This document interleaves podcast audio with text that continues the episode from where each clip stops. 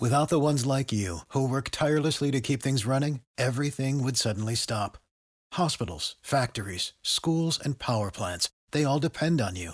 No matter the weather, emergency, or time of day, you're the ones who get it done. At Grainger, we're here for you with professional grade industrial supplies. Count on real time product availability and fast delivery. Call clickgrainger.com or just stop by. Grainger for the ones who get it done.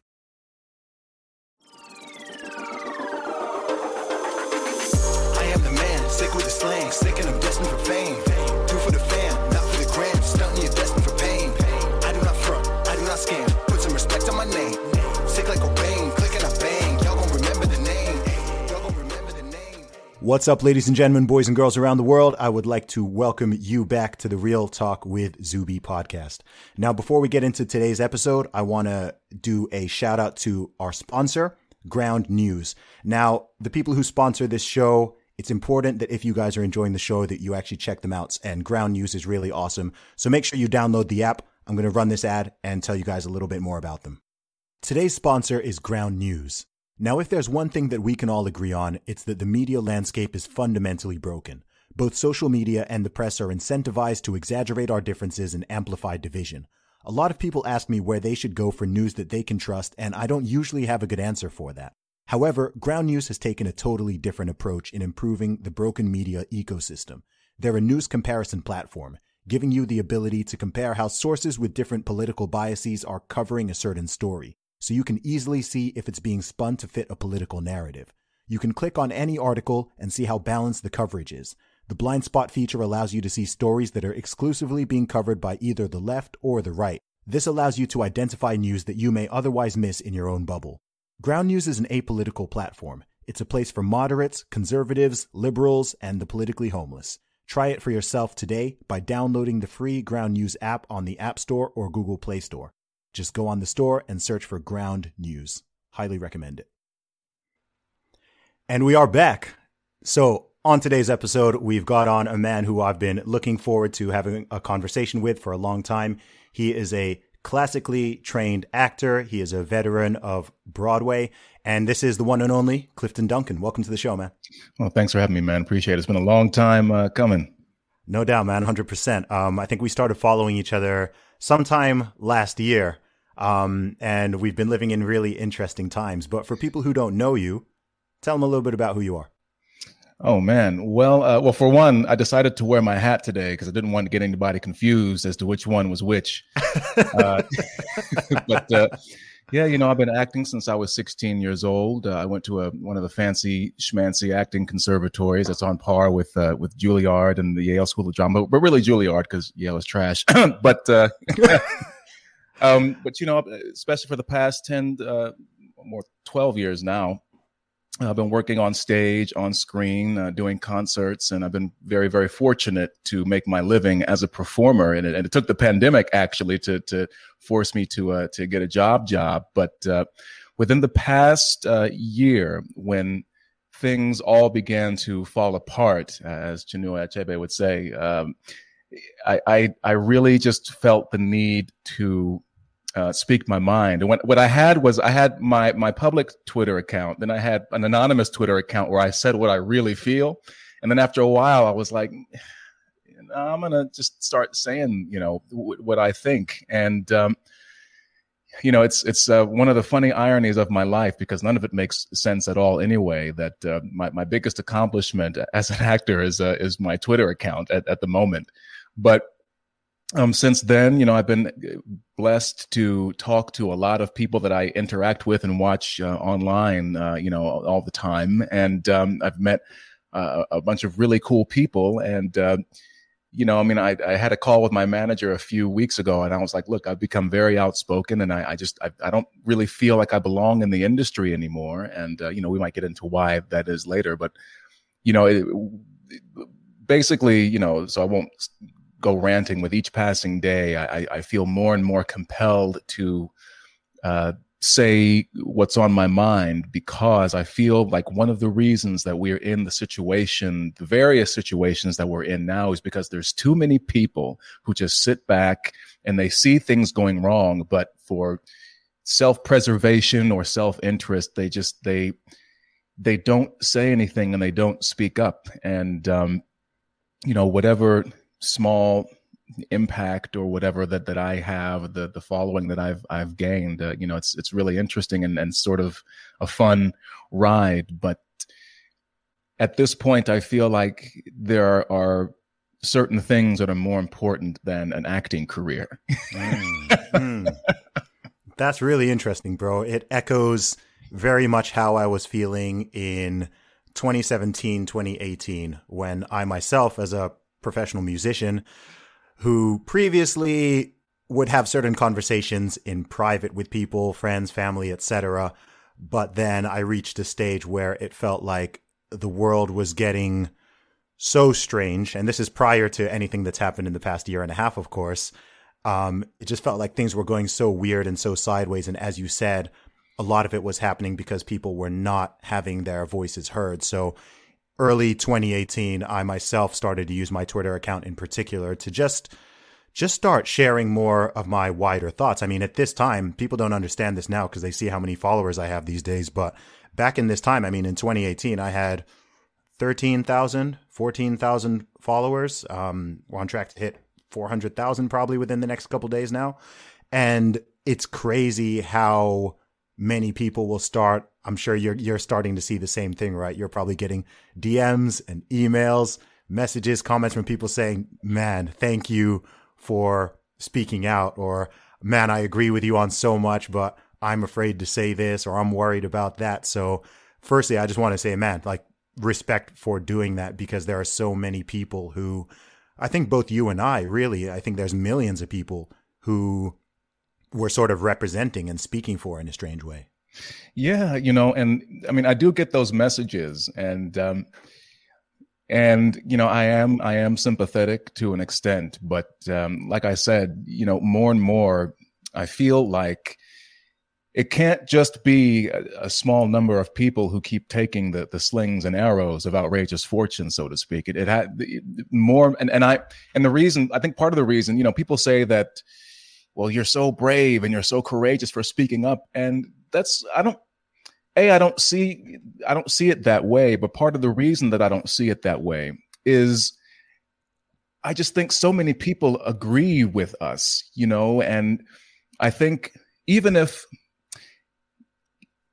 I mean, I, I am sure maybe similar to maybe you feel this way as well, but I think the sort of red blue left right dichotomy is is becoming really archaic and obsolete. And I think people are beginning to discover, um, because of this online kind of realm, um, that you know those things really don't matter as much yeah there are certain wedge issues that people would, would disagree on and, and they you know and and they maybe will agree to disagree but i really think that we're more similar and we have more in common just as a just as a society and as a human race than we're led to believe. And so I don't view myself as particularly courageous because I, I'm thinking to myself, well, a lot of people actually actually see mm-hmm. uh, see what I see. You, you mentioned um, you tweeted this today, which was really resonated with me. By the way, I, I did. Uh, this is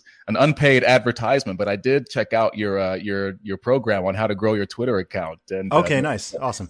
that may have helped me a little bit. Oh, good. I'm glad to hear. But you, you tweeted uh, something something strange is is going on, and I'm paraphrasing, obviously, but it's yeah. very it's very unsettling to you, and I and I feel the same way. There's it just there seems to be so many things at the same time that not only are going wrong, but unnecessarily so. Mm-hmm. You know, things things things could be avoided if I don't know if we spoke to each other more or if we got off of um, off of uh, social media or we stopped watching the news. I mean, I was saying I was thinking about this just before we got on about the the film The Matrix, which is where the whole red pill, blue pill um, thing com- concept comes from, and I said, but you know, we're living in a reverse matrix right now because right now the people that are living in the matrix, the you know who are who are blue pilled, they're the ones who are going insane. It's supposed to be the other way around, right? Where it's like I'm living a blissful existence. You know, the, the steak is a wonderful steak. I'm drinking wine and everything is normal, and it's reality that's the horror show. But mm. right now. you know, it's the inverse. The Matrix is the horror show. And I'm seeing friends of mine, maybe former friends of mine, I don't know now, between the unrest, between the racial strife, uh, uh, the pandemic.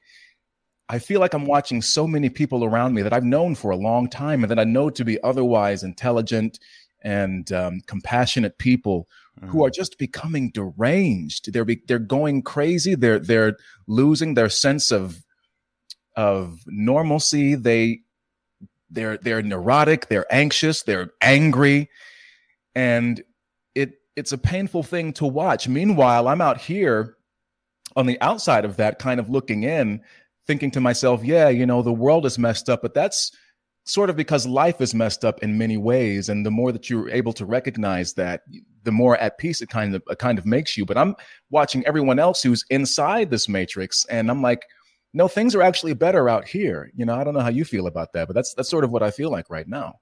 Yeah, you're right, man. There's a lot there. Um, the first thing is, I think that almost everything, and this even is historical, a lot of bad things that happen in society stem from dishonesty. Mm. Right? Just people people being unwilling to tell the truth. People knowing the truth or people knowing that something is going on but being afraid for various reasons. I'm afraid of losing my job. I'm afraid of being punished. I'm afraid of being kicked off social media. I'm afraid of being, I'm afraid of cancel culture. I'm afraid, right?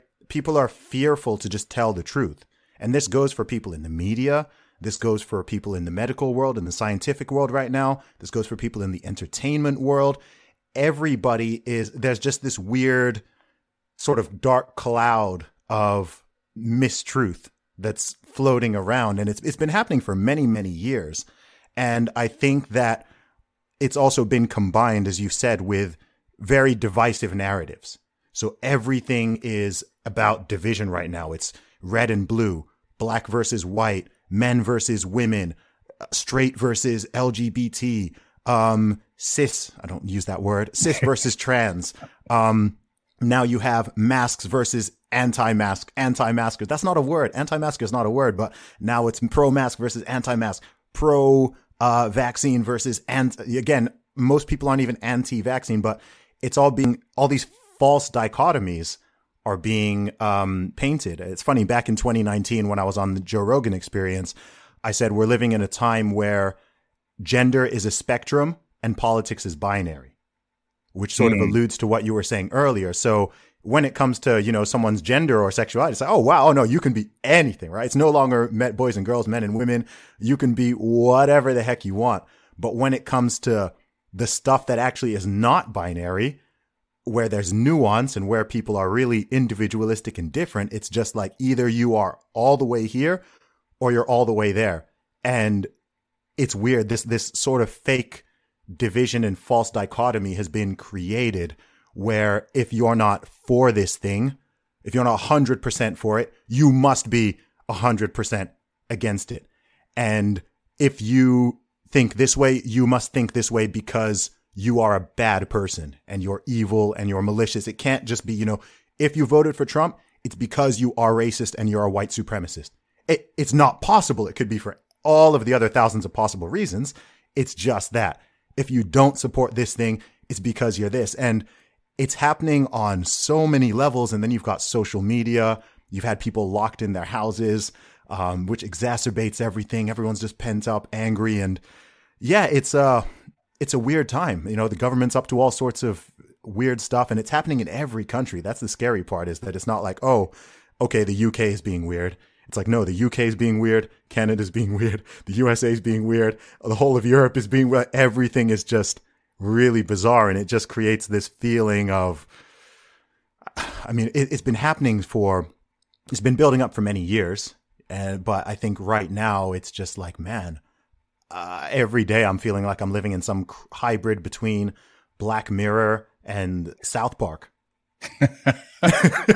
yeah, you know, I it's weird. I, mean, I wish I was the first person to make uh, this point, but things are so um, topsy turvy right now that you currently have creationists who don't accept the theory of evolution, but do understand gender dimorphism, sexual dimorphism.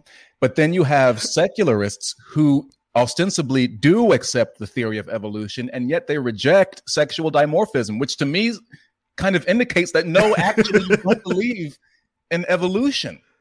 And uh, it's it, that that's how backwards and, and sort of upside down things feel right now. And mm you know, I think that we're at a place, even if it comes to some of the the gender and queer stuff, I think a lot of people are like, even if they think it's kind of weird they don't want to have anything to do with it, I, I really feel like most people are live and let live. There are a few a holes out there who will go out of their way to bully and harass these people, and of course, you know, nobody deserves that kind of treatment, mm-hmm. but they, they've become such intense issues and, and it seems like it's crept into every every single facet and nook and cranny of society and i don't know if it's just being on twitter all the time but you see these uh, these education systems that are that are imbibing on these ideas they're about race and about mm-hmm. gender.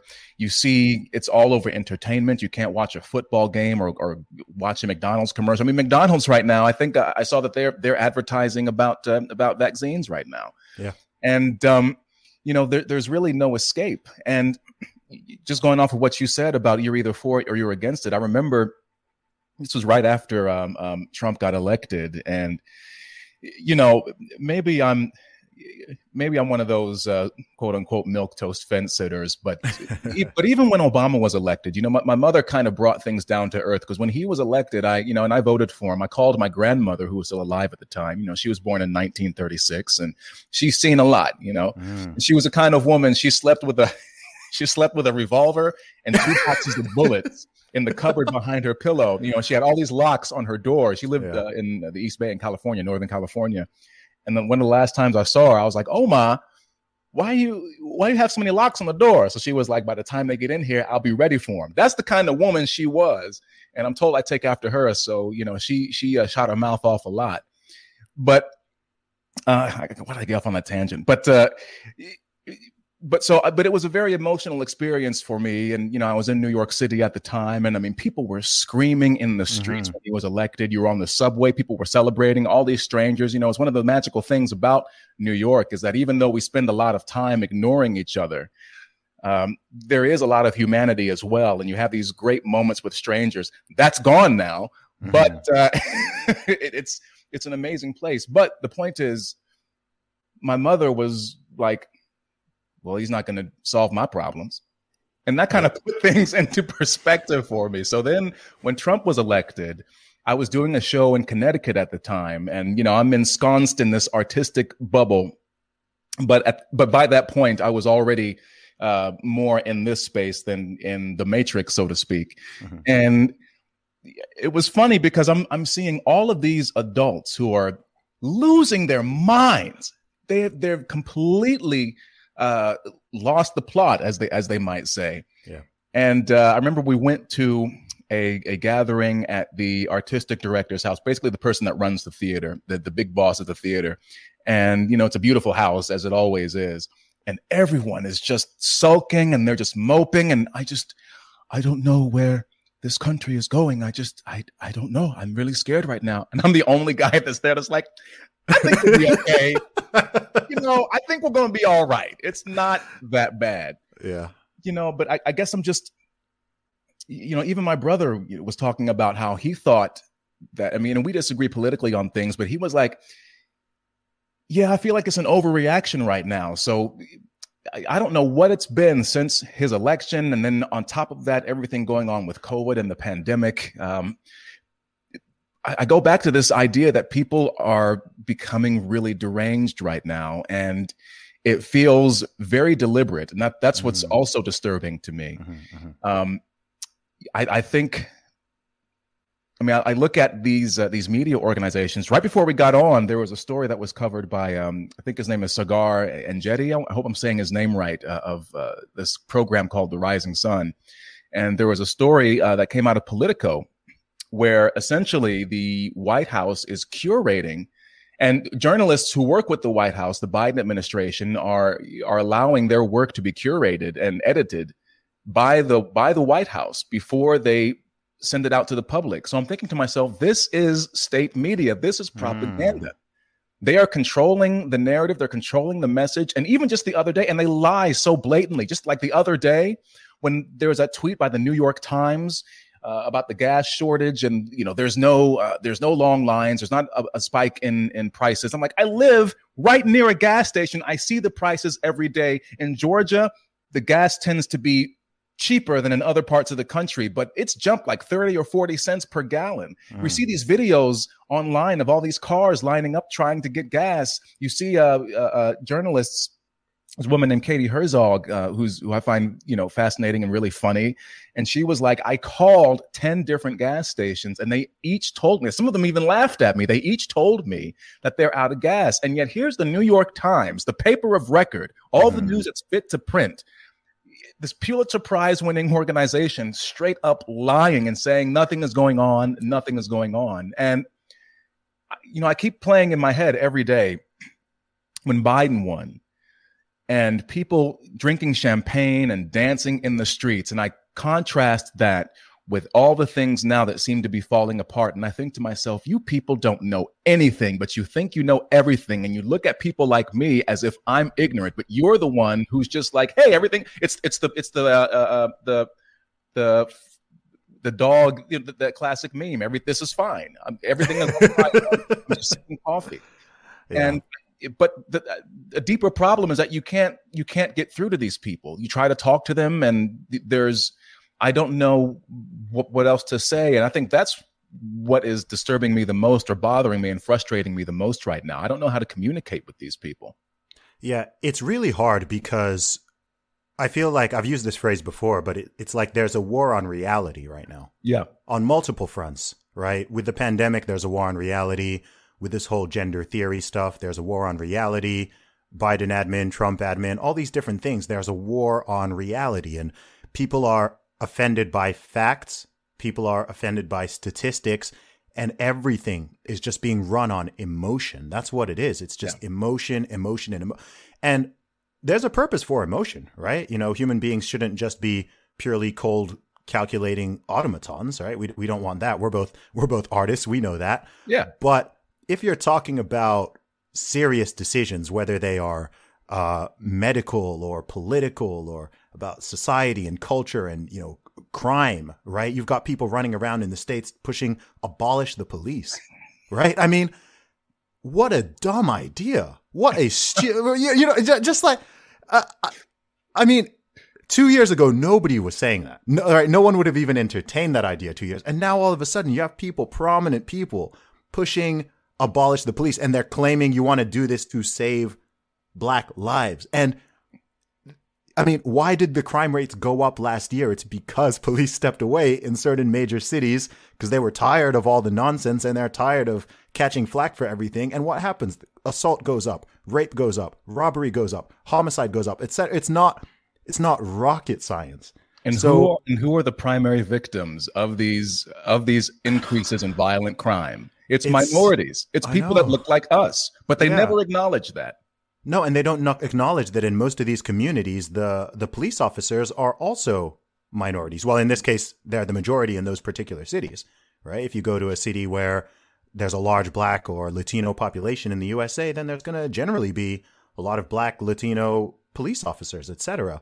And it's so strange. It's just like everything is emotion, emotion, emotion. And, uh, you know, I'm not a particularly hyper emotional person. So maybe that's why I find this whole thing extra strange.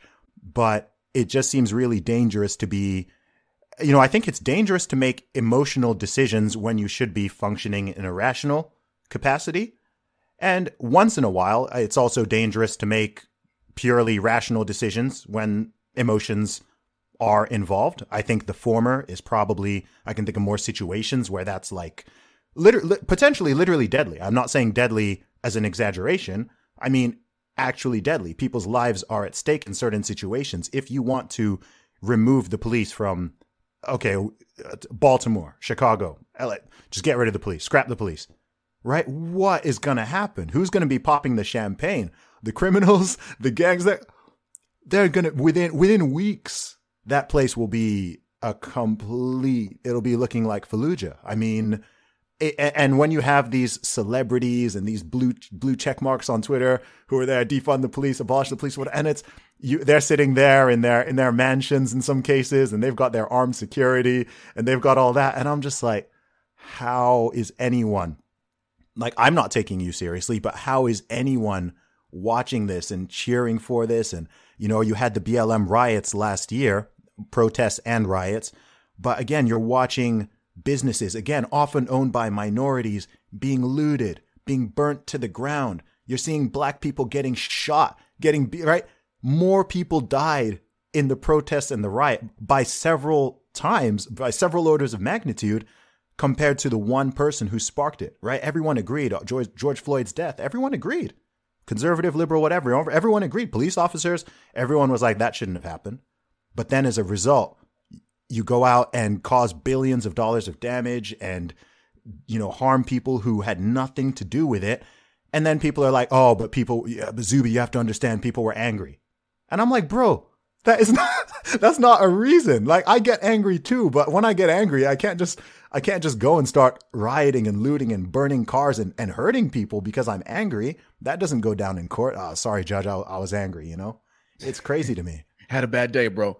I mean, but but here's what's here's what's really sinister to me about it. It's that these people that we're talking about who I mean, you know, I mean, Colin Kaepernick, he announced on Twitter yesterday. I don't know if you saw that, but this initiative to abolish the police. You know, yes. this is a, this is this mediocre third string quarterback. Um, sorry, who has millions of dollars, millions of dollars. We know he's going to be fine no matter what. But what what happens is people push these ideas, and all that really benefits is this top percentile of people who will be spared the consequences of their advocacy.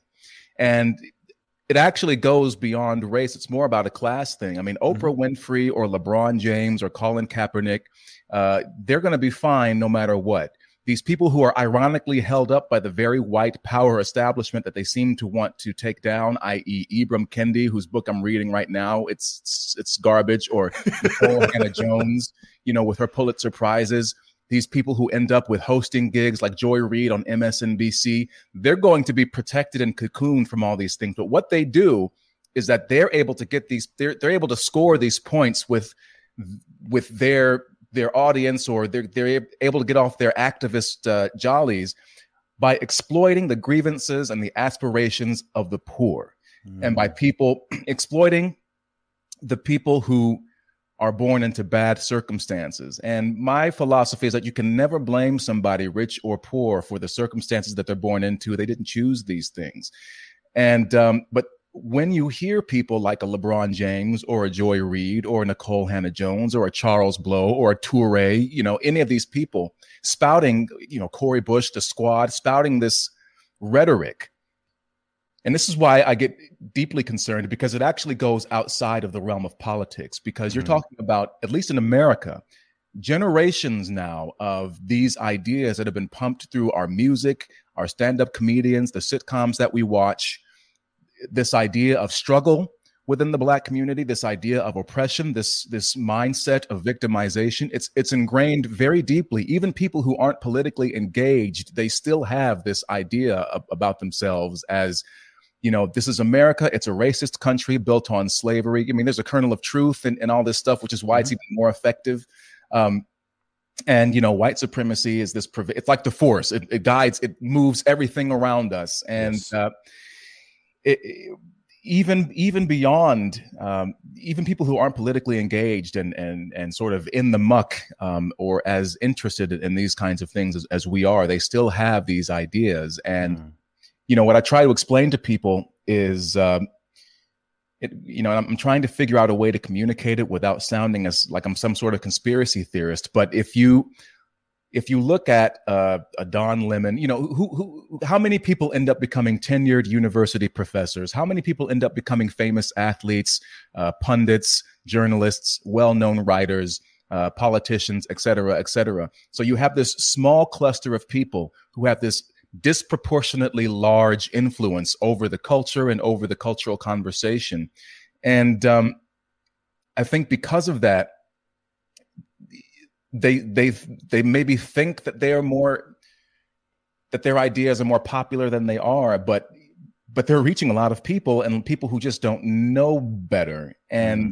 I mean, there's a guy I wish I could remember his last name, but uh, Barrington. He he tweeted out uh, a very very provocative tweet about um, two parent families, uh, you know, during slavery, which which Thomas Sowell has written about um, mm-hmm. um, extensively, and the the backlash that he got was so intense, and it was, you know, it was very emotional. It was very, you know, it, it's not that he was condoning slavery because no reasonable, rational, uh, rational person does, but mm-hmm. the question underneath that is, if how is it that these there were more black children being born to two parent home. I believe this is the crux of the of yeah. the point. When when it was illegal for them to get married. When, when, when there was more oppression, deliberate mm-hmm. segregation and oppression, why were black families more in intact during this period than after the civil rights struggles when blacks attained more freedom and now the yes. family is is so disintegrated.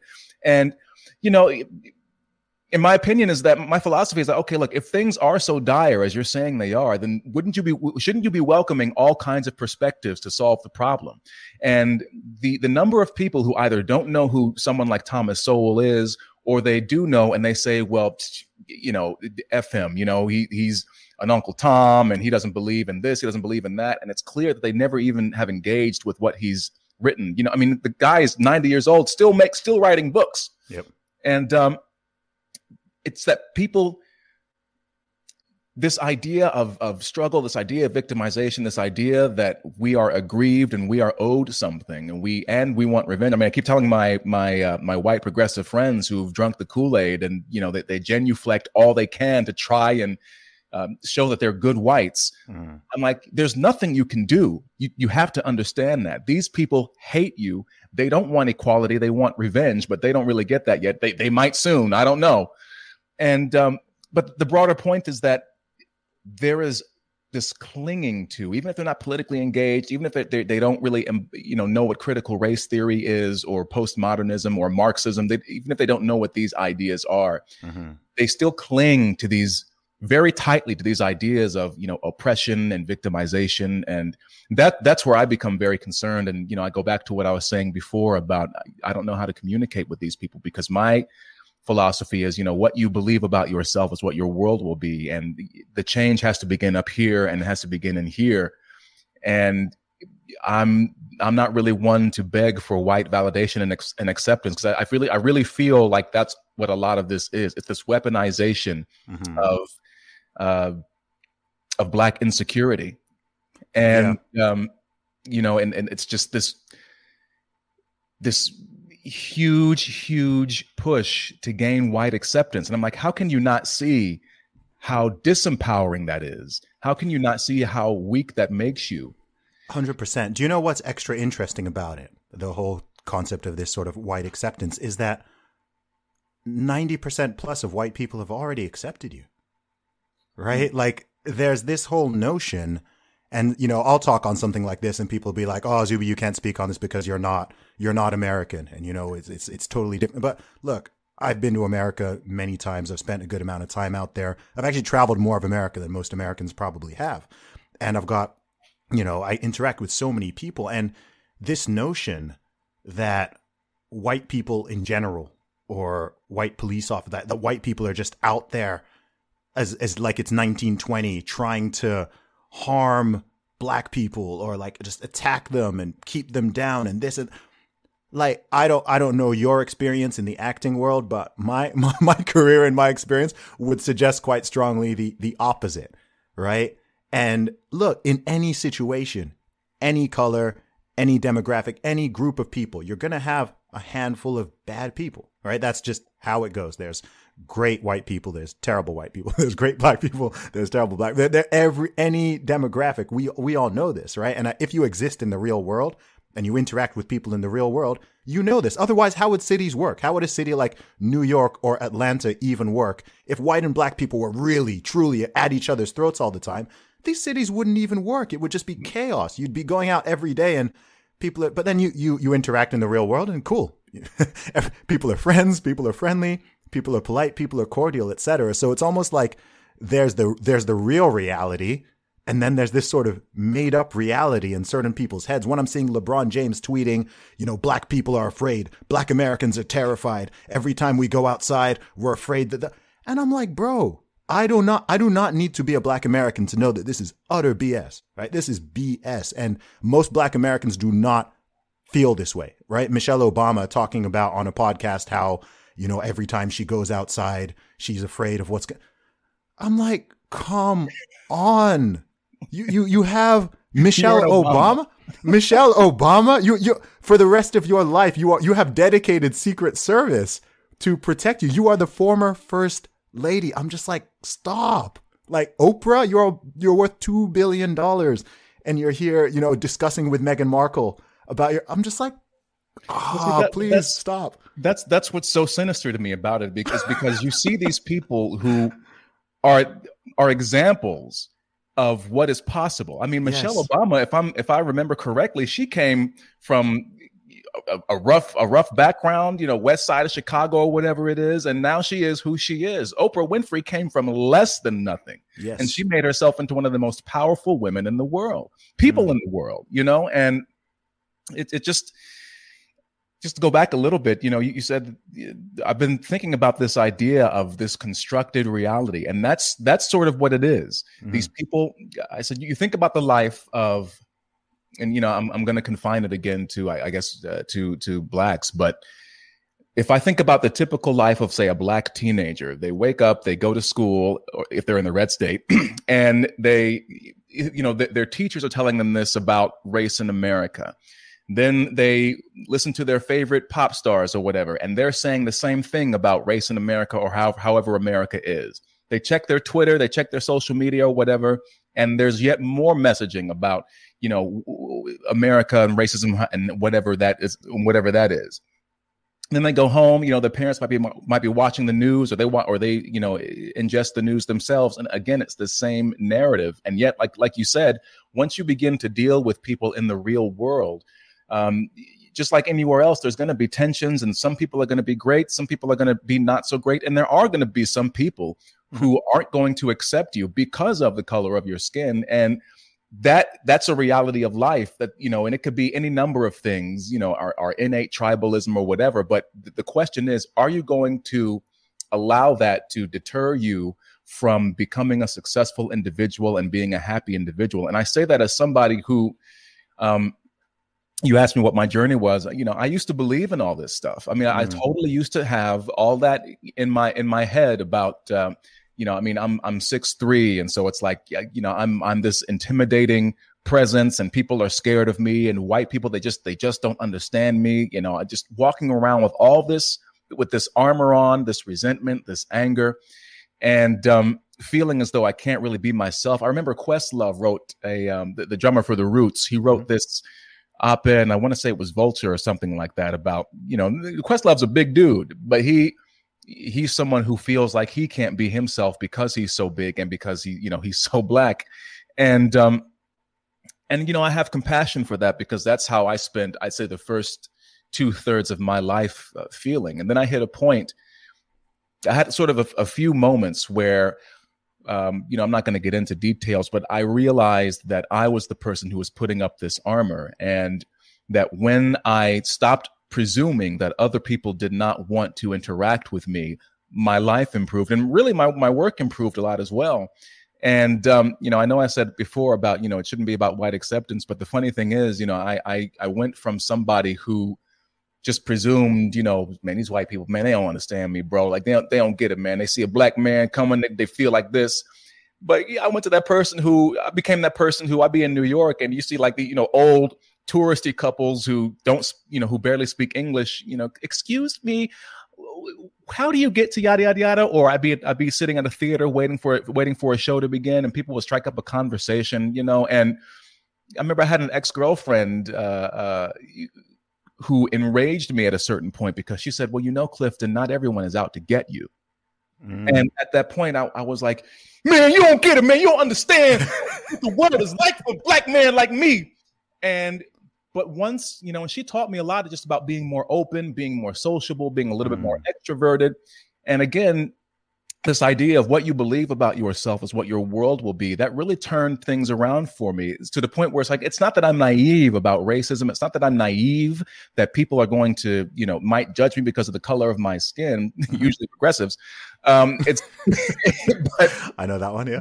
my, my life is so much more at, I mean, it's not easy, but it's it's I am more at ease and more at peace with myself and and with the world. And um, and going back a little bit, you know, just being in the artistic world, you know, right now, I mean, anti-racism, which, like I said, I'm reading Kendi's book right now, and, and it's and it's it's filled with all of this flawed, fallacious thinking and all these presumptions about white people and about mm-hmm. the world.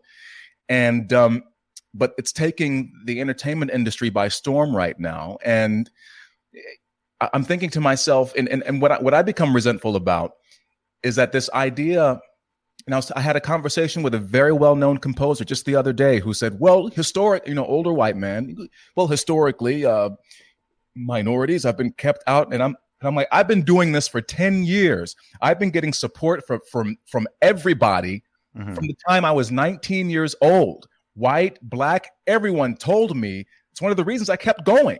You know, a lot of people get discouraged from. I mean, Julia Roberts was told she would never be a star. Jon Hamm of Mad Men was told he would never be the, you know, carry a television series. People have been telling me like, if you work hard, you know, you really got something, and you you you're really gifted, and you should keep going. I have never ever been excluded uh, in, in, any point of my end uh, of, of, my career, and I've mm uh, a list of credits, you know, in a variety of roles and a, in a variety of genres that I'm very, very proud of. But nobody is patting me on the back. Nobody's coming and, and calling me some kind of brown, groundbreaking uh, performer for all the things that I've done. I'm completely excluded right now, even though the industry is saying like, well, we want to be more inclusive, but, mm. but I don't fit the narrative. So they they they don't they don't really care about people like me. These same people who talk about uh, uh, i mean one of the one of the tenets of this anti-racism cult is that you can never uh, question a, a, a person of color their their lived experience you know? And i'm thinking to myself well, what if your lived experience is that well things have been kind of nice for me and people oh, have treated me generally well. They don't want to hear that. They don't want to hear, hear it and, and they they ignore it. And so i have a theory. What's that? Maybe that's the real systemic racism Elaborate. Think about that one, man.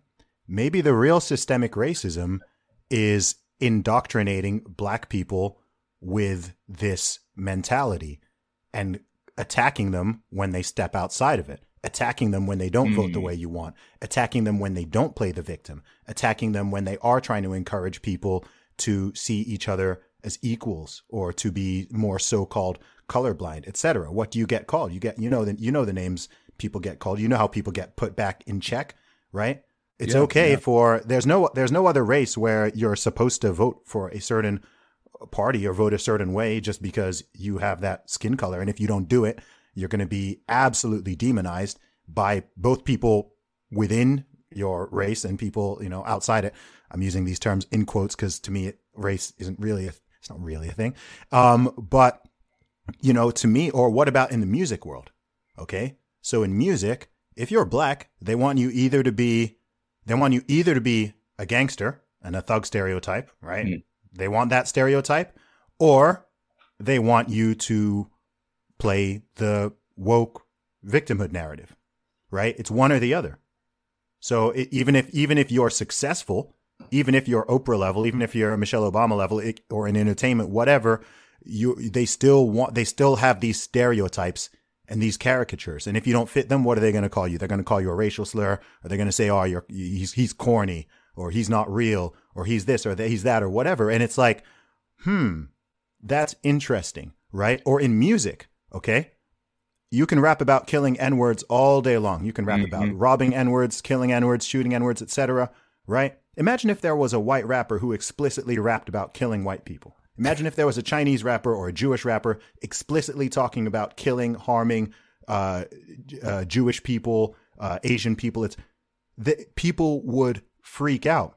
Meanwhile, black rappers are making songs which sound like they could be KKK anthems, and people think that's fine, that's normal, that's cool, that's hip. We'll rock to that in the club. We'll play this on the radio, etc. You're not getting on the radio with this. You can get on the radio with a song talking about murdering all kinds of black people. You cannot get on the radio with a song talking about killing people of any other race, and that's been totally normalized over the course of decades. So that's what I say. Hmm, maybe that's the real systemic racism. The fact that people have been black people are supposed to fit in this little box where you're supposed to just be, you're supposed to accept the victimhood narrative. You're supposed to accept all these other racism narratives. You're supposed to expect, accept certain thoughts about black people, about white people, um, even including holding people not to the same standard. Mm-hmm. Right? There's this, there's this overarching thing in society as well. You see, see it here in the UK, but I think it's worse in America where the expectations, you know, that was one great thing that George W. Bush said, that whole bigotry of low expectations. That was a great concept, right? This whole idea that the bar and what's considered acceptable behavior for black people, eh, we can put it a bit lower than for everyone else. It doesn't matter if you're talking about academia, if you're talking about career success, if you're talking about actual behavior, criminal behavior, right? It's, it's like, oh, well, you know, there's always an excuse for it, right? A black person will kill another black person and they'll still find a way to blame white supremacy. A black person will kill an Asian person, they'll blame it on white supremacy. Uh, like whatever it is, it's like they have these conclusions and no one can ever just be like, hmm, actually maybe there's a there's some agency here and there's some personal responsibility here. And I've had this argument with, you know, especially progressives, even white progressives, where no matter what, they blame everything on racism. I'm like, well, no, like they blame it all on white people, on racism. And I'm like, look, at what point do black people have agency?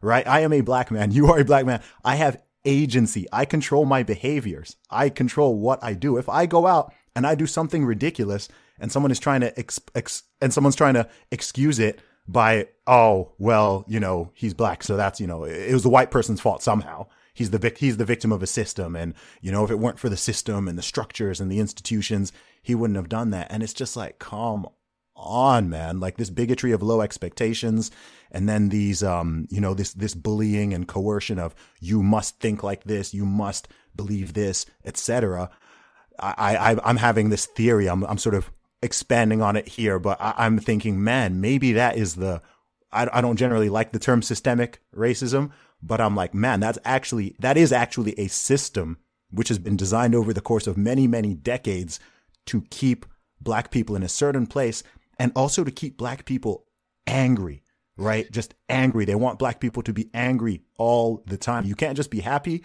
and content and getting on with people or whatever. It's like, no, you're supposed to be angry. You're supposed to always be fighting. And this is the, uh, this is an epiphany that I had. It was actually the, um, um, actually the night before Trump's election. I was walking around, uh, you know, th- this uh, this apartment that I was staying in, and uh, I was I was a little stoned. I'm not gonna lie, but I had this epiphany where I said, you know what? Exactly what you just said. If you are a a happy, self confident, self possessed, self assured black person, especially a black man, the Democrats you know, the, if you want to call it the left or whatever, they have absolutely no use for you, even nope. contempt for you. Mm-hmm. And just going back on what you you were saying there, which was a lot, you know, I, I what popped into my head was this idea that the the the modern day slavers realize they no longer need shackles and chains; they just use ideology. Mm. And it, it, it's and again, that's what that's what becomes very sinister about it because they frame it in a way that it's actually empowering that it's good for for uh, black americans i'm saying you know i'm specifying but black americans to see themselves in this way to see themselves as less than and that's mm-hmm. that's why I, that's what i want people to get out of you know I, I i don't want them to see themselves as less and less than i want them to understand like we you know we are people who who came we started at the bottom now we here you know yeah. what i mean we yeah. had we had we had a president bro yep. we had a president and that that's such an amazing historical transformation and turnaround. And I, I think to myself, just through the ages, from you know, you have writers like uh, like Ralph Ellison, um, or Langston Hughes or James Baldwin to performers. I mean, I feel like I stand on the shoulders of people like Harry Belafonte, who I met, uh, Sidney Poitier, Sammy Davis Jr., uh, Paul Robeson, even though he was a dirty commie. Um, these people, you know, they, these people, they, they, they did so, they did so much and they achieved so much and they, they, they blazed the trail for people like me. But now we're in a, we're in an era where you have guys like uh, Marc Lamont Hill who are referring to, to, um, civil rights icons like Jim Brown. I mean, this guy was an activist. This guy was a, a, a, star athlete. He was a he was a sex symbol, movie star. You know, during during the 1970s, he was referred to as a mediocre Negro by Marc Lamont Hill for having the temerity to go to meet Donald Trump to try to figure out. Oh, you know, I remember that. What I remember that. with the black community, or you see what happened to Ice Cube. Ice I mean, Cube, yep. Ice Cube was in a group called N Words with Attitude. Yep. Or Lil Wayne. Lil Wayne came up from the projects. He came up from. I mean, I remember I was, you know, we're about the same age. I remember when I was a kid, and he was. I'm like, who's this, little 13 year old rapping with all these like grown dudes? Mhm. But as soon as both of these men went to Trump's White Ka- House, Kanye. You know, Kanye West. Well, that, that's kind of a different thing, but let's, let's focus on let's focus Okay, on. Ice Cube, Ice Cube, and and, uh, and uh, and Lil Wayne. But I mean, these guys. I mean, they, they came they came from nothing, and they and they also rode on the back of this incredible. When people say that no one's listening to black people, I get so offended because you know this as a hip hop artist. Hip hop, you can you can go online right now and find videos of people battle rapping in Bogota and Australia and Canada. I mean, hip hop has taken the world by storm, and it's just yet another another avenue that that uh, black and brown people have used to get you know get our voices out there and, and we've shifted the culture in, in so many ways but that's beside the point as soon as these men went to the white house then all of a sudden i mean there was people were talking about how lil wayne wants so badly to be white and i'm thinking to myself what are you talking about bro or they you know they're they're they're, they're dumping all over Ice Cube. I'm like, dude, this, this is Ice Cube, bro. This is F the police Ice Yep, Cube, yep. man. Are you kidding me right now? Mm. and so you know it's that that that's that's where i feel like uh you know it, it's so it's so sinister and and and you know i went to i was looking for some inspiration um just for just to to write something so i, I went and searched uh, you know the top 20 trap songs of of 2020 and it, I honestly, I really, I couldn't get through the whole, uh, the whole um, montage because I was just so, I was so depressed, bro. I mean, I'm serious because I said, this is what, this is what it's come down to now. I remember in the early '90s, we had all, you know, we had all these different groups from, you know, a tribe called Quest to Wu Tang. We had NWA, Snoop, Dr. Dre. Uh, uh, you know, Jay Z put out Reasonable Doubt in '96. I think um, Common uh, put out Resurrection, and then one day it'll all make sense. Nas put out Illmatic in like '93. Mhm. Um, the Roots had their first albums dropping around that time. Uh, Eminem would burst onto the scene um, in, in in the mid to late '90s. Busta Rhymes, all these people, and they were at the same time. You know, Salt-N-Pepa, MC Lyte, even you know MC Hammer, even Vanilla Ice. You know, there were all these things happening all at the same time, and everyone was listening to it Mhm. there was so much variety and there was so much substance and there was so much that they had to say but now you know and this gets into something deeper that i've been thinking about lately is that um, you know now it's just the, the the craft you know as far as just actual rapping the technicality of it um, you know in terms of delivery you know how you're structuring verses the the, the multi uh, syllabic rhyme patterns how how your your delivery all that stuff it's it's now it's now getting so lazy. It's just it's there's something about it that's just it's lost in the musical variety and, and the musicals. I mean, you know, people like DJ Premier, Pete Rock, uh, uh, Dr. Dre, Timbaland, you know, the Neptunes had all this musicality within themselves, but now it's just you know all this. Tra- I'm just listening to it, and I'm like, maybe I'm just an old fuddy duddy, but it feels like something has been or, or the Roots. These guys are geniuses, right? Mhm. Real musicians. you know, musicians, they're geniuses. They can play anything, they can do anything. But I listen to this this trap uh, you know, music. that is an old man. I listen to this, this uh, trap music on the internet.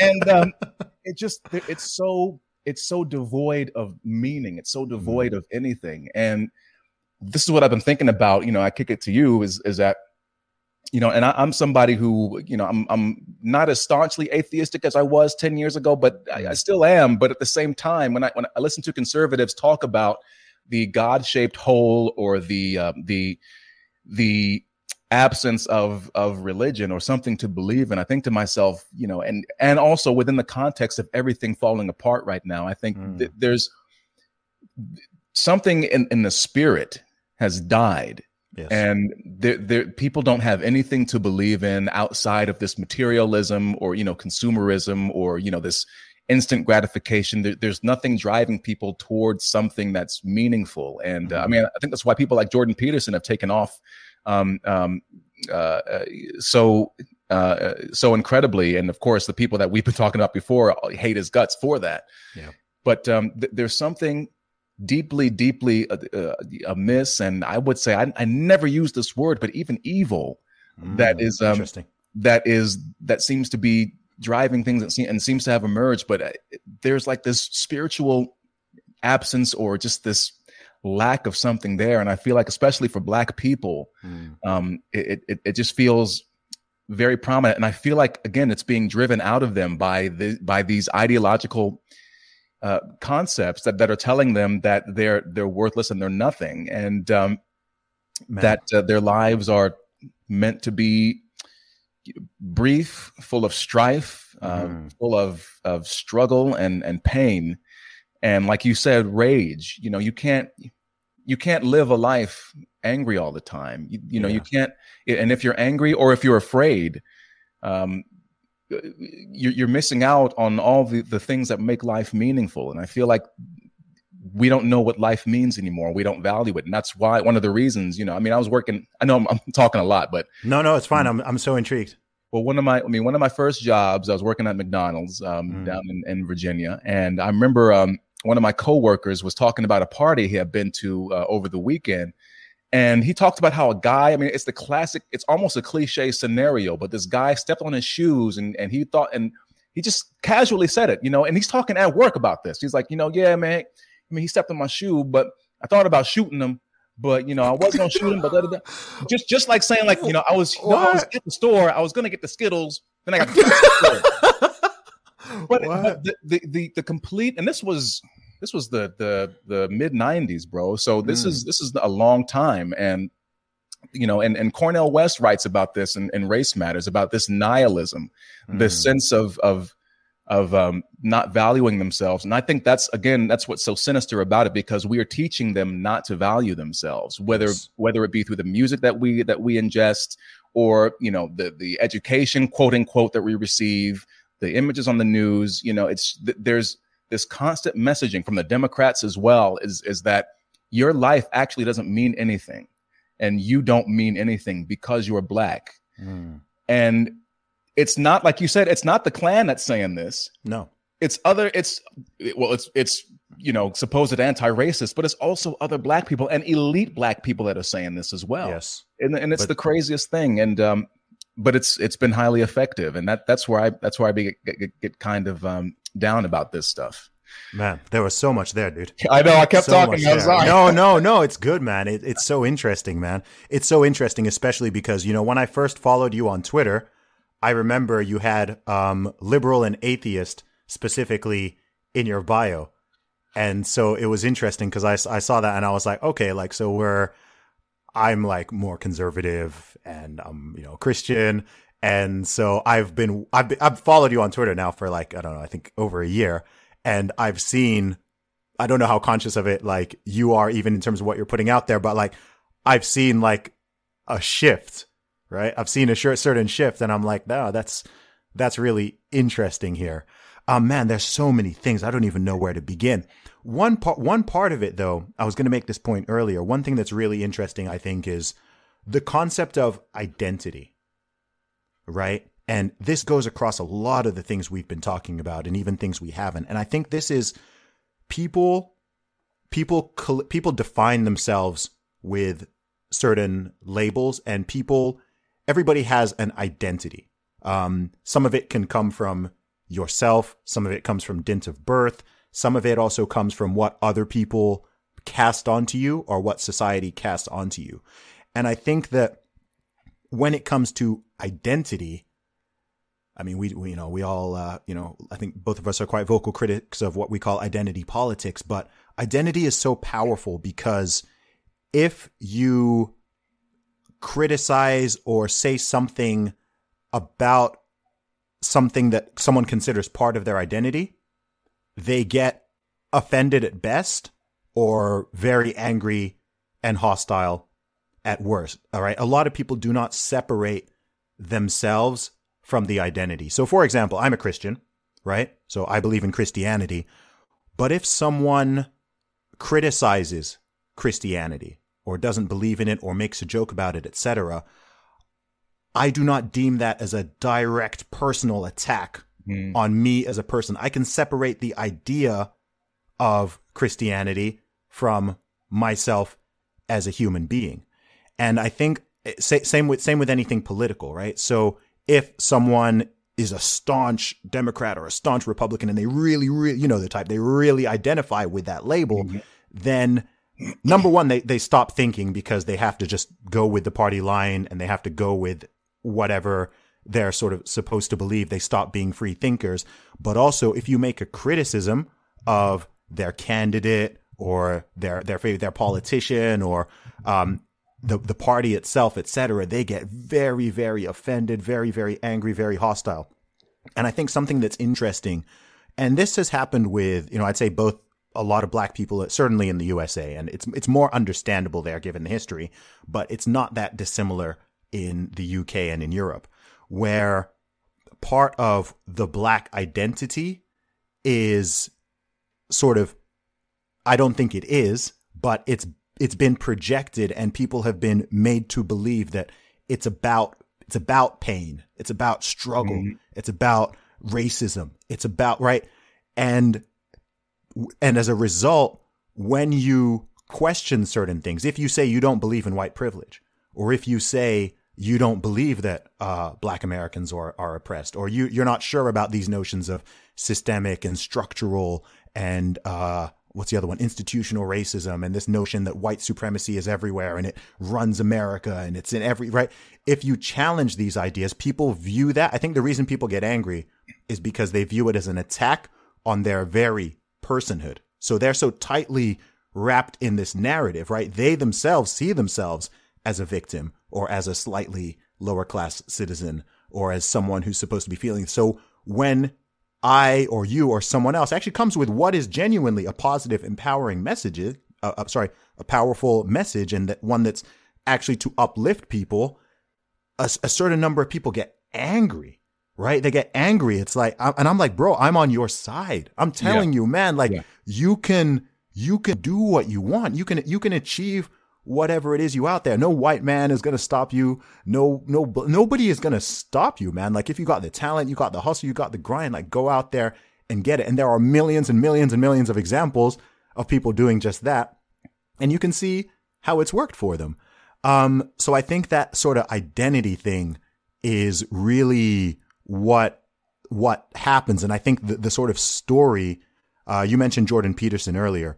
And I think that we all individually, collectively, I think people need to tell themselves better stories because the truth is, uh, and, and one thing you brought up earlier is that, you know, there's a kernel of truth to most things, right? So if someone is like, wants to talk about the history of the USA or specifically right. the history of black Americans, right?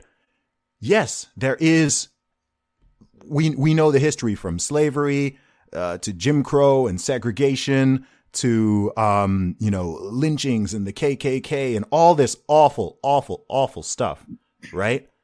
It's true, and nobody is denying it's true. Like some people think, like, oh, you know, those conservatives they don't even believe in that slavery happened. like, mm, there's no conservative who doesn't believe that slavery happened, right? Everyone acknowledges it, but number one, the past is immutable, and number two, it's like, okay, well, what is the story that you derive from this? To mm-hmm. me, as a non, as a black person who is not a black American, my personal view of the so-called sort of black American story to me is one of triumph, right? It's one of triumph. It's one of like, man, like people's ancestors went through this and they went through that and they went, and look at them now, right? Like I'm originally from Nigeria, right? Black Americans make up, I don't know, 5% of the global black, black population, maybe, maybe less, you know, three, 4%. Hmm. But these are the most successful, most wealthy, have the most opportunities of all not not just black people on the planet but more than most people on the planet. And i think people don't understand that right? People are so stuck on this narrative. And i'm like yeah that can be true but this is also true. And which of these stories is more empowering well i you know just cut in really quickly i and i, I made this point to a um to a to a, prog- to a progressive white woman about mm. nigerians um and uh, and and their success, uh, you know, just just in America. And she immediately shot back with, "Well, they haven't been colonized." So there's always some. Defense. Yeah, we have. There's yeah, all, we were. Nigeria you know, was colonized. Why why do they speak English in Nigeria? Because it was colonized. they, but there's there's never there ha, there always has to be some excuse, and in a way, it's actually very narcissistic because yes. what the, what they're actually saying is, um, you know, well, they're only successful because we the whites uh, never did anything not, bad. It's, bad it's, it's, not even correct. You know? That's why it's funny. Well, you know, it, but it's, yeah. it's, it's on top of that. It's like it's so it's it's it's white people's fault if we aren't successful. But at the same time, if we if we are successful, then it's because white people think that we're safe. You know, it's always mm. around uh, um, this idea of of white people. But yeah, I mean, I I agree because um, with this idea that it is a story of triumph. I mean, I, mm. I, really can't imagine someone like Harriet Tubman or Frederick Douglass uh, um, complaining about microaggressions. You know, I, it, and we we've been through so much, and and like I said before, you know, I stand on the shoulders of giants, and um, it, it, to me, it just it's very insulting to that whole legacy if I'm just focusing on this one aspect of of ourselves and, and how we were uh, kept in chains and how we were beaten down because yeah we were. And then what happened? We came out mm. of that we mm-hmm. came out of that and then you know reconstruction era then they clamped back down on it then we had jim crow but then we came out of jim crow mm-hmm. and you know we had all these struggles in the 1950s and 60s although even that now that whole narrative i'm beginning to to question i'm reading this book I know we've been on for a while, but there's a guy named named uh, named Manning Johnson who wrote a book called Color, um, Communism and Common Sense. Mm-hmm. I believe it was published sometime in the 50s. Now, what's interesting, and again, like like I said before, I'm very I'm always fascinated by people who made a transformation similar to the one that that that I made in, internally, and similar to how Thomas Sowell, you know, was a, a, a diehard Marxist, and then you know he changed his mind. Uh, Manning Johnson was somebody, and and you know, and your viewers can go look up um, he has a farewell speech. You can find it on YouTube. And tell me if the things that he was saying back in 1954, I think it was, don't mirror a lot of you know the activism and things that you see today. But what's interesting about Johnson is that he was a devout communist for mm. 10 years. I mean, he, he's writing about how he was meeting with top officials uh, from the Kremlin and the KGB. And um, but he got out of it once he saw that they had very little value for human life, very little value for the truth. And I was doing a show back in 2012 uh, based on this event in Scottsboro, Alabama, where these nine black kids, boys, were falsely accused of sexual assault by these two white women. Mm. And, you know, this is 1930s Alabama, deep South. And so they were basically sentenced to death. You know, it was a show trial and everything. Even one of the white women even recanted her story. It didn't matter. But what I learned in the course of my research, and it meant nothing to me back then, but um, the Communist Party actually took a very keen interest in the the race issues of America. And the lawyer that they sent to, um, I think Leibowitz was his name, the lawyer they sent to defend the Scottsboro boys, which is kind of funny. He was Jewish, so he was almost hated as much as the black people down there. But um, you know, he was sent by the Communist Party. So the the the inter the intertwining of Marxist ideology and social justice or civil rights, um, um, you know, mythology or legend. I, I, I don't know if that is a uh, a realm that's been explored enough, but it also makes me sort of take a step back um, and say, you know, well, what what have I been told that's actually true, and what have I been told about that whole era that is that that is false and how much of that agitation that we saw in in the mid 20th century in America which I think there are definitely echoes um, to it uh, as far as what's going on today um, you know is this history is this history repeating itself because when you read the work of someone like a Thomas Sowell and he talks about well look even though there was state um, state imposed segregation, you know, blacks were actually moving up into the middle class. They were developing themselves, and mm. you know, and and then this unrest happened, and then you know, so I. I I, I'm I'm I'm sort of like uh, maybe I have to re rethink um, what's what what what my ideas are about about our story. But yeah, um, you know, that's sort of a departure from this idea that uh, you know, again, like like you said, you you you. My whole goal is to say, no, you are you are so much more powerful than you are being led to believe. And I don't care. That's that's what's so sexy about being in Atlanta right now. Atlanta, I mean, you got Atlanta, Atlanta's dope. I went there in 2019. Man, I mean, it, it, it's it, like I, am trying not to curse, but you know, I was going to I was going to drop an n bomb, but like, I mean, some some Atlantans are crazy. Let's yeah. let's get that out the way. But the hustle down here is so strong. The energy is so powerful and so palpable from illustrators, singers, rappers to to lawyers and architects. You know, all these entrepreneurs, everybody mean, people are down here like hustling and, and making lives for themselves. And um, it's a really, really incredible thing to see. So when I see these other people who have these Marxist ideas about, you know, well, we need uh, uh, uh we, we need more uh, socialism or whatever, I'm like, dude, come down to Atlanta and yep. and tell that to, to these black people, to these uh, black folks down here, because I they ain't trying to hear that. They are not mm. trying to hear that. You know what I mean? And but it's weird because again, we have this um, going back to this sort of ideological slavery. There's still this idea. I, I do think in the conversations that I've had down here, there is more of a sense that perhaps, or a growing sense that maybe the Democrats are part of the problem.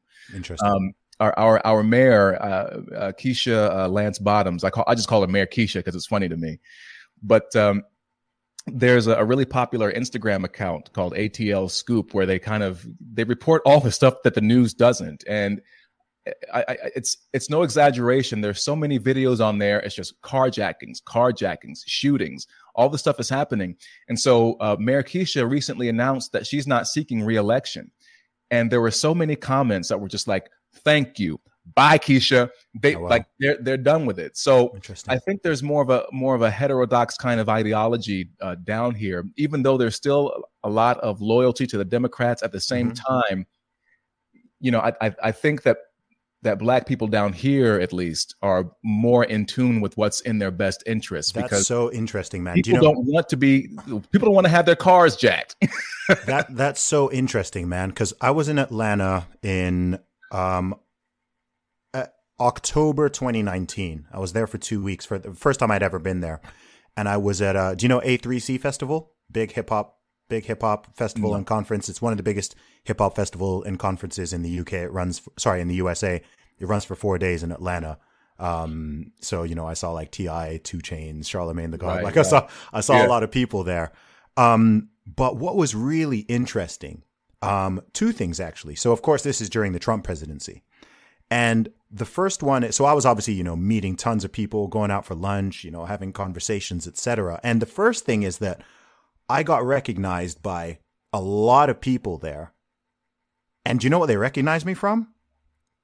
Hey, I saw you on the Ben Shapiro show. Wow, yeah. And I saw you on the Candace Owens show. Mm-hmm. mm-hmm. Okay. So I was surprised by the number of people who recognized me there from those two shows. I, I, am there and someone's like, Hey, are you Zuby? I'm like, yeah, there's like, you know, and sometimes the voice comes down a little. They're like, yeah, I saw, I saw you on the Ben Shapiro show, you know, and this is like a black guy from, you know, a black guy from Atlanta or, you know, there were people there from Alabama. There were people from all over right, the yeah. US. Right. But I was kind of like, man, that's interesting. Right. Like, you know, because people imagine, oh, everyone who watches Ben Shapiro is like a certain demographic or whatever. And I'm here in Atlanta at a hip hop conference. And yeah. people are telling me they saw me on the Candace Owens show and the Ben Shapiro show. I think more people said those two than the Joe Rogan one as well. And Joe Rogan is a bigger show. Mm. So I was like, this is interesting. And then when we were just going out for lunch and dinner and stuff, you know, we were having conversations. You talk about what's going on in the world, whatever. And, you know, I met a few people who were like, you know, explicitly pro Trump, but I was expecting a lot of like TDS. I was expecting a lot of Trump derangement right. syndrome, but yeah. a lot of people were, I, I was impressed by how balanced people were most people were just like, yeah, you know, he did this thing that's good. He did that that's good. Like, I don't like this part. It wasn't just like what, cause I'm coming from, um, prior to this, a few weeks before, I was in Los Angeles and San Francisco. Mm. San Francisco, especially, San Francisco. dude. I love that was, city, but yeah. I was getting in arguments with absolute strangers because of Trump. I'm in an Uber and I end up like having arguments with the driver. I'm in the airport. I'm, I'm not even bringing him into the conversations, and people are just like so anti-Trump. And I was like, wow, okay.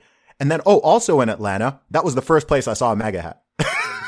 Really? Okay. Yes, I saw someone wearing one in uh, in Atlanta airport, and then he got on the train, and I was kind of watching this guy. I was like keeping an eye on. I was like, oh wow, is anything gonna pop off? And it was so funny. I was on um, I was on a what's it called? There's like a metro there, right? Yeah, it's it's Yeah, the MARTA. Yeah, I was on I was on I was on that, and there was a white guy, older white guy with a with a Trump hat on, and he was standing next to a a twenty something year old black girl who was wearing an R.I.P. Pimp C t shirt, and I'm hmm. there watching like, ooh, is something good? What happened? Right, yeah. I was like, is something good? And I'm just like, gonna no, yeah. I was just there like, oh boy, like, and that, no, everyone was like chill or whatever. Cause you know, I've seen these videos again. This is 2019. So I've seen videos on Twitter of people, you know, getting assaulted for wearing MAGA hats or having them Yeah, pulled off them in New York or whatever. So I'm just there like, okay, this is interesting. And I'm talking to my Republican Trump supporting friends and they're like, yeah, I've got a hat, but I don't wear it in public because I don't want to get attacked or whatever. And that's just, I'm just there in Atlanta. I was like, wow, I wasn't expecting that in Atlanta would be the place where I'm sort of seeing this. So it was, all of that was just super interesting to me. It was just really eye opening. And I was like, okay, that's, that's dope. There's way more intellectual diversity and genuine tolerance than it may seem. Well, and here's the thing, you know, it's funny you talk about getting into arguments um, with your Uber drivers in, in San Francisco. I've literally had Uber drivers here, black guys, ta- use the term SJW. Like Really? they, they, they literally say that, and and it's funny because again, uh, like like you alluded to, I mean, you know, I spent 15 years in New York City, and you know, they think that they are the center of the universe and that everyone else is dumber than they are. Mm. Um, I- think during the course of this pandemic, we've learned otherwise, but uh, they, but they have this idea uh, in their heads that everybody who lives down south, it's a bunch of rednecks and hicks who don't know anything, but they don't understand that. I, I think that black people tend to be more socially conservative than than Mhm. they really understand. But just like you said, there is a lot more variety of opinion. Um, uh, uh, down here and i mean eh, again just talking to all different kinds of people it's and it's not that people are um you know it, it's not this this typical idea that these people who i guess work for the new york times or who work in entertainment have of Mm. of like these sort of knuckle dragging uh snaggle toothed uh low iq individuals man i mean it's, it's a lot of i mean there's I mean, look, if, if you're a, if you're a successful business person or whatever, I mean, you're going to know about taxes. You might have different ideas, uh, you know, about the economy than somebody who like just isn't in that world. And again, when you have a city like this where there's so many people who are hustling about so many different things, and where you know it's a 56 percent black population, we have, Mm. you know, we just we don't see things in quite the same way. Uh, you know, as as a white progressive in in New York is going to see them, and um, you know so but they have no idea because they don't really travel outside of those about outside of those circles. They, they never had a, a conversation with somebody who um who supports uh, who support who supported trump who had reasonable uh, um reasonable opinions about why they did so. And and i mean you know it's sort of this is sort of a digression too. The first person who ever told me it was back when I was doing that show in Connecticut. The first person who ever told me that he was going to vote for Donald Trump was a black barber out in Connecticut Okay. right? So he had so he owned multiple businesses. Yeah. Uh, you know, very smart, savvy guy. But he was basically like, and I'd heard this complaint about Barack Obama's administration. You know, there's so many regulations in the way that we can't even, you know, create our our businesses. Mhm. And but this this dude, you know, he's like giving me a lineup or whatever. He's like, man, Trump, he gonna make it so we can make some money, man. yeah. And his friend was sitting, you know, his, friend, his other his black friend was sitting there in a chair, just just nodding away. And then it was funny because then I would go to the YMCA and work out, and there'd be white guys that were there. You know what they were talking about? Jobs and the economy. Same thing. And um, so right away, I was like, "There's something else going on here. Mm. Whatever the news is saying, you know, th- there's something bigger that's at play here because there are people, and it's it's really heartening when you think about it because there are people who are outside of that that sphere, and they're just completely unfazed by this idea that uh, oh you know Trump is a racist and you know and and white supremacy this they're they're they're much much more practical. And I think that's what it is. They're they're less theoretical and they're much more practical and pragmatic about things. And, and just um, less and less emotional you know? and less emotional about stuff. Yeah it's it's so interesting with Trump because he's I've never seen someone get so many people all over the world in their feelings just in their feelings, right? Where uh, it's so odd to me. Like there are people I know who are like on almost any topic, they're calm, rational, fair. You mentioned Trump, and it, it, it, it's it's all feelings. Yeah, it's yeah. all feelings, and I'm just like, yeah, wait, okay, like okay, I can understand.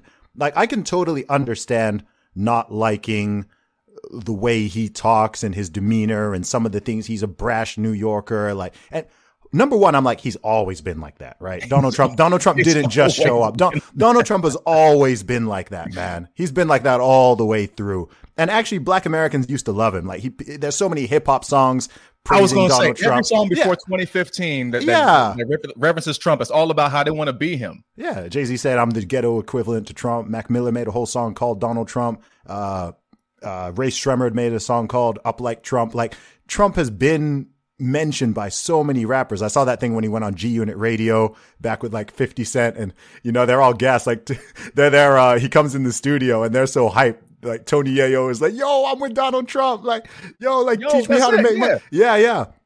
And then it's just like, you know, the media just had this narrative and he suddenly became, he suddenly became like this whole new this whole new character. And again, it was this alternate reality was created where Donald Trump was and and you saw I mean I'm maybe the most prominent example of someone who is otherwise sane who just totally got taken by this is uh, Sam Harris.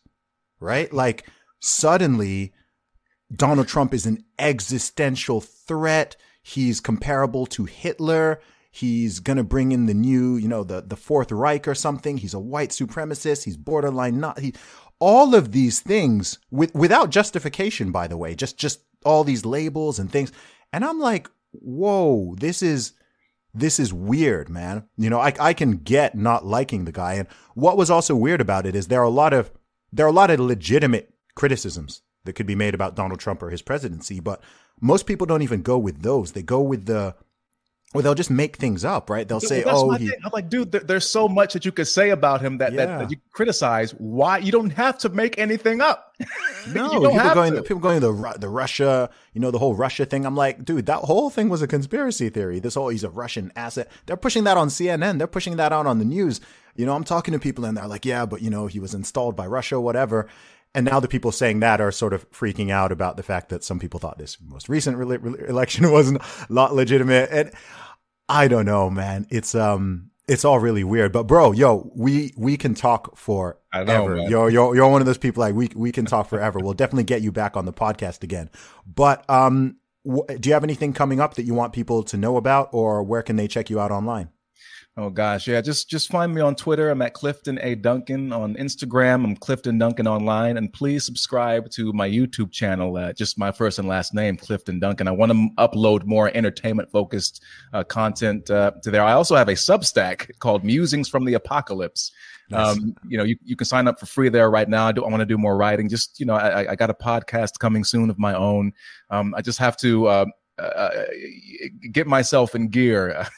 and, and and and do it. But just follow me and uh, and on all those platforms and just you know uh, say say hey and um, you know be be friendly. awesome, man. No doubt, bro. So good to talk to you at last. Um, and yeah, man, all uh, excited to see where this all goes. Hey, man, appreciate it.